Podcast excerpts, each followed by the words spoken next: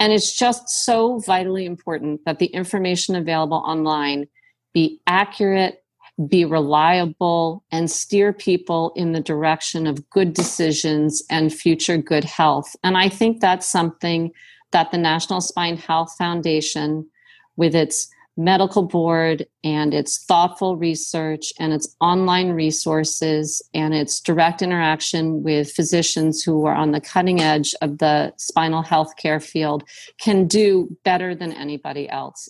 Hi, everyone. My name is Dr. Rita Roy, CEO of the National Spine Health Foundation, and I'm your host for the Get Back to It podcast, where we tell real stories of healing and recovery. What does it mean to get back to it? It means overcoming injury through treatments that work in order to return to the people and activities you love, whatever that looks like for you. It means getting back to your life. We're here to share the success stories of those who did just that. And some of these stories you are not going to believe. At the Get Back to It podcast, our goal is to tell stories of spinal champions who've been able to achieve a better quality of life through spinal healthcare. Today, we have an extra special guest on our show, Jennifer Marin, who is a spinal champion and our 2020 virtual We've Got Your Back Gala chair. Jennifer is a former rower for the U.S. national lightweight team who was diagnosed with scoliosis a little later than typical at the age of 14. Now that you know what to expect, let's get back to it and dive right into Jennifer's story. Jennifer was a teenager who wore a back brace through attending high school and on into her freshman year of college for her scoliosis. The first doctor I visited had wanted me to wear a back brace for 23 hours a day.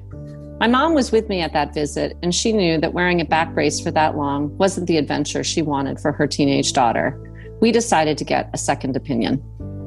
The next doctor that Jennifer and her mom visited thought that Jennifer's scoliosis could improve with wearing a brace for just 14 hours a day, which was quite a difference from what the first doctor said. I would try to get in as many of those back brace hours as I could while sleeping. The new number gave me 10 hours a day to do sports and other things that I loved brace free. In her teenage years, Jennifer found ways to adapt with her scoliosis all throughout high school. When it came time to attend college, she was ready to take on new challenges. I was looking for a sport that I could choose as a walk on. I felt I wasn't good enough for tennis, so I headed for the crew tent in the first couple of days of my freshman semester. I signed up for rowing and thought to myself, wow, that sure sounds like a lot of back work. Knowing she needed to protect her back, Jennifer returned home to New York and consulted with her doctor as to whether she could take on rowing. She knew she wanted to do it, and so she asked her doctor if he would give her the go ahead. My doctor told me that he liked the idea, but wanted me to row port. In sweep rowing in college, you row one side or the other. My doctor was thinking that rowing port would help me to strengthen my weaker side that was due to my S curve.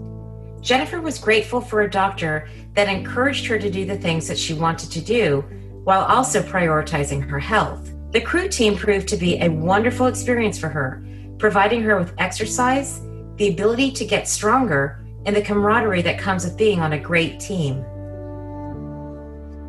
I continued to row all through college and then tried out for the U.S. national team.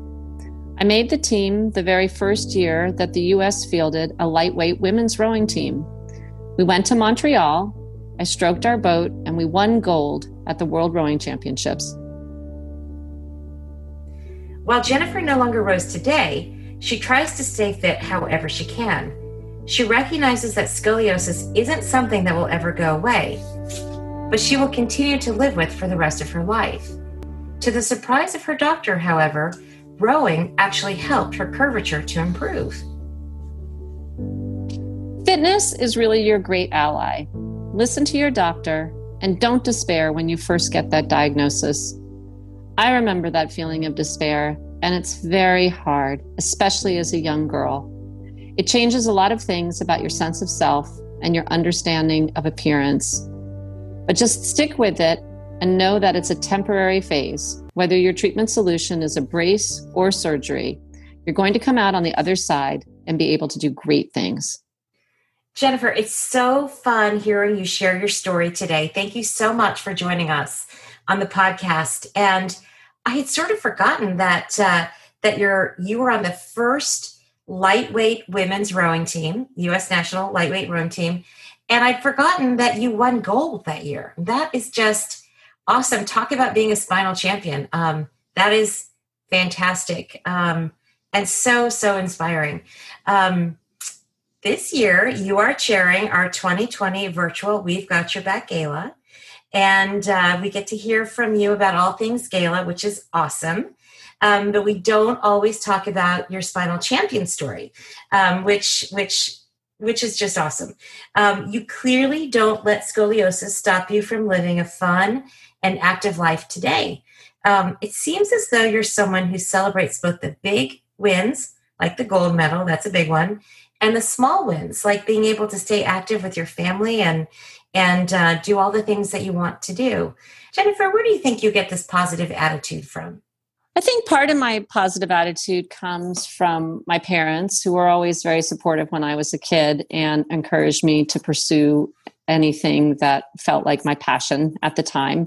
And I was always super physically active. Uh, having the scoliosis diagnosis was kind of a shock uh, and the initial feeling was that all the things that I love to do were going to have to abruptly stop. But instead, I think through that experience, I learned that you can work through something difficult, keep your eyes on the end goal, and work hard and get to the other side and be pleased with the outcome. And I think it's easier to have a positive attitude when you are able to find a path forward during difficult times, knowing that if you work hard, uh, the results will be positive.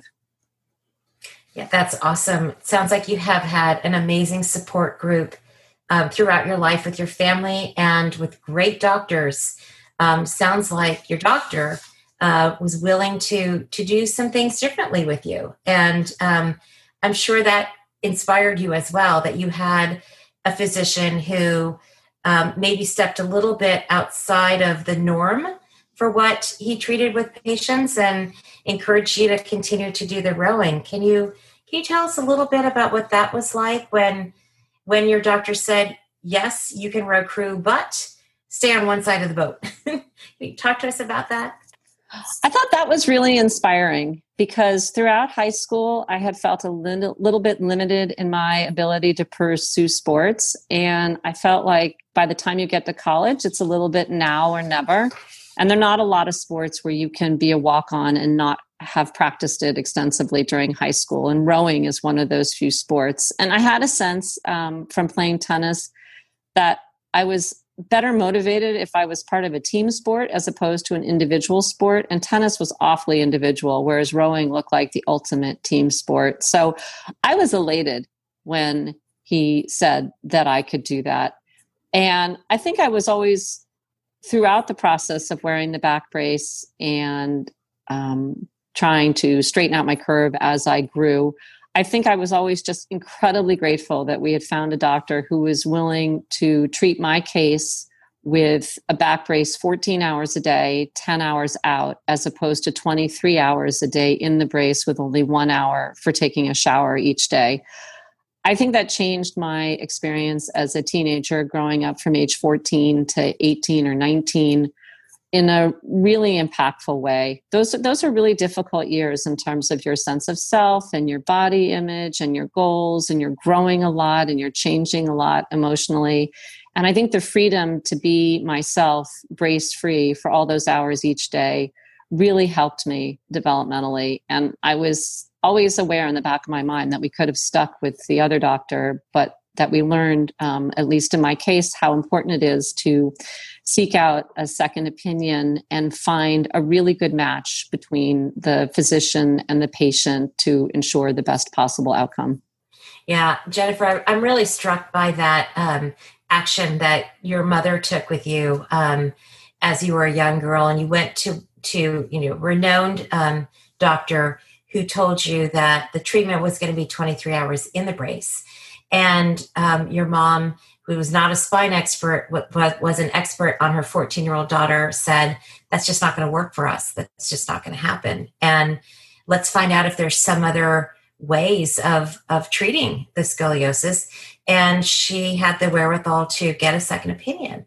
Um, can you talk to me a little bit about that? Have you you know have you thought about that or is that were there lessons from that that that you've taken into your life that um, you know that you you shouldn't be afraid to ask another opinion um, and how that parlayed into success for you yeah, I think that not being afraid to ask for a second opinion is really important for your self care. And then also, once you become a parent, it really helps if you hit any particularly, uh, you know, challenging moments with your kids. And I think I drew upon that experience frequently when my kids were younger to know if we needed to seek out a second opinion. And that's a, it's interesting. I think it might be both generational and personal, but in my mother's generation, I think it was probably especially hard to feel mm-hmm. like you could ask a doctor if we could modify or question their advice. Today, I think you know within the realm of um, you know politeness, it's a, yes. that's an appropriate thing to do, and you're looking for a doctor to be your partner, especially mm-hmm. when it's going to be a treatment protocol like mine, where it's going to extend over a long period of years. You know, mm-hmm. it was mm-hmm. four years in the brace, and then there was at least another two years of follow up. So you have to work together as a team and be able to ask each other questions as you go and make modifications as necessary as you learn new data about either the technology or the patient. Um, so it was a long journey for me it also it had some complicated parts like um, you don't just stay in the same brace for all four years. You have to get a new one made or you have to have it adjusted. And those are subtle and sometimes or they were subtle and sometimes painful adjustments. And you know i needed to know that when we were making those changes that they were for the best and that i had the you know full confidence in my doctor. Mm-hmm. so i think that experience and having my mom help me find this other um, physician whose treatment was a better match for me at that age informs a lot of my um, approach to healthcare. Mm-hmm. That's that's awesome. I think that um, you know one of the things at the Spine Health Foundation that we work so hard at is giving information uh, to people to understand what their treatment options are and that no two patients are the same. No two scoliosis patients are the same. No two you know um, patients with any disorder um, you know there are common approaches to treating uh, various disorders but no two patients are the same.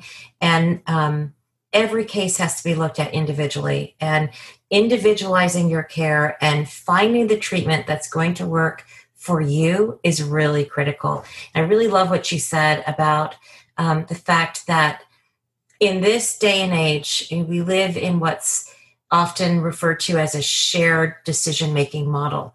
And doctors, um, you know, will give you a, a, treatment approach, and it's sort of patients have the responsibility um, to ask questions and to get other opinions and to figure out what they're going to do for their treatment. And so that part of the equation where patients have the duty to understand um, you know more about their condition and more about what their treatment options are is difficult we've got to educate ourselves so that we know really what questions to ask and and what options we should be asking for and that's where the national spine health foundation comes in is that we are trying so hard to get this information out to people because spinal healthcare has come a long ways in the last 15 to 20 years.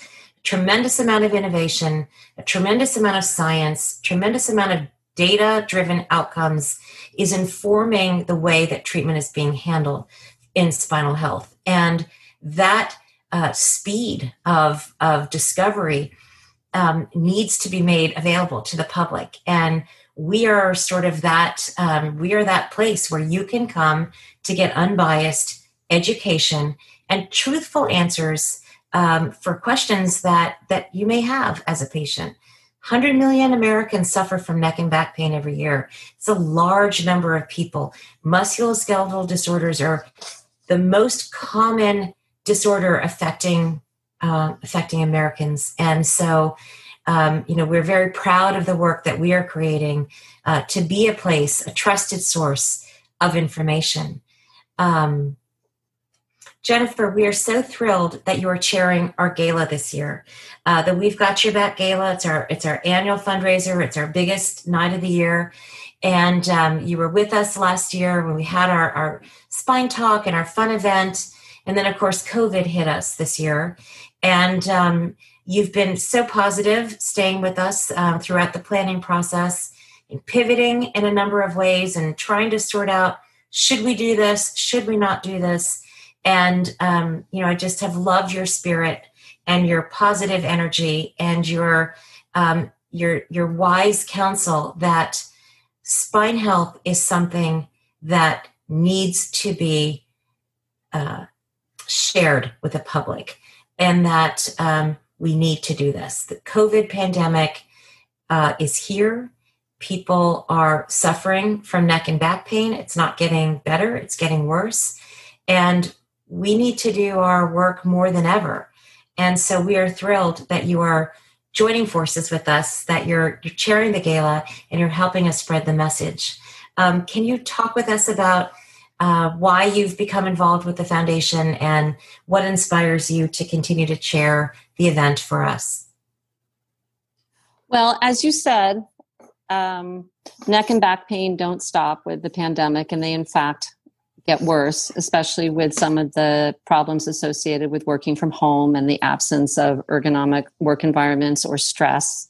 And I also am struck on a daily basis by how many people suffer some kind of debilitating neck or back pain or know someone who is. And I can tell from talking to them that they feel frustration or that perhaps they feel a bit of fear about reaching out for help.